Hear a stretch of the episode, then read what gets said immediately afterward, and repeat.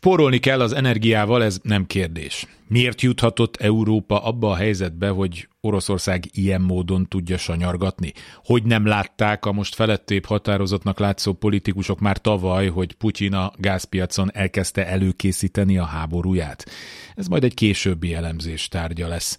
Gáz ugyanis rengeteg van, csak a piac mesterséges kiszárítása miatt piszok drága és nehézkes kiépíteni új beszerzési útvonalokat. A már évek óta tartó, átgondolatlan, pusztán érzelmek és politikai akarat vezérelte zöld forradalom tönkretette azokat az alternatív forrásokat, amik némi biztonsági tartalékot jelenthetnének.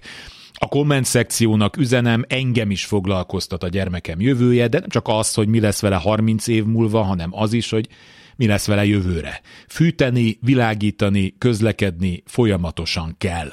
A pánikreakciók tökéletesen követik a COVID idején tapasztaltokat, hatásosságuk is körülbelül hasonló lesz. Évek óta mantrázom, hogy a demokráciák is rákapnak a totális kontroll jelentette látszólagos hatékonyságra, és kiépítenek egyfajta globális Kínát önként, megfigyelés, a szabadságjogok valós indok nélküli féktelen korlátozása, ráadásul mindez megkérdőjelezhetetlen morális magaslatról kinyilatkoztatva. Jelen körülmények között, ha nyitva marad a bolt ajtaja, akkor jön a rendőr és büntet. Ha zümmög a légkondid, a szomszéd feljelent, mert megszokta, hogy ez a normális. Esetleg majd esténként újra kiállhatunk tapsolni az erkére, az bevált. Ezzel próbálják kezelni a helyzetet. Magyarországon csak simán az egekbe emelik az árat, nem lesznek ilyen körök.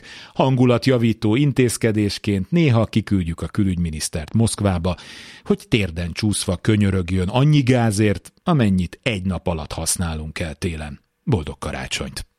Kárpát Iván vagyok, ez az Esti Gyors, a hírek után kezdünk.